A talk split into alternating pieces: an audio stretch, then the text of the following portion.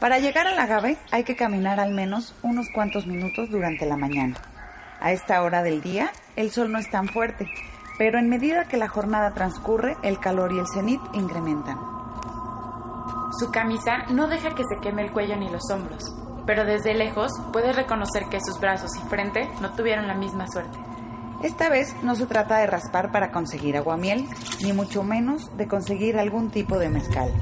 Esta vez hablamos del Ixtle. La labor no es nada sencilla. Se necesita mucha experiencia, unas manos fuertes que resistan el trabajo, talento para teñir y una habilidad enorme para enrollar y trenzar. Esto es Asomarte Radio. El semidesierto queretano es un viejo sabio, el cual esconde dentro del corazón del agave la fibra más importante para los lugareños. El Ixtle proviene de la palabra Ixtl, pronunciado en el antiguo náhuatl.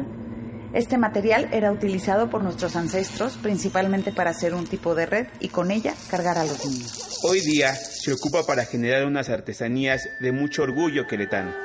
Tortilleros, libretas, muñecas, joyas y piñatas son algunos ejemplos de lo que se puede hacer con el Ixtle.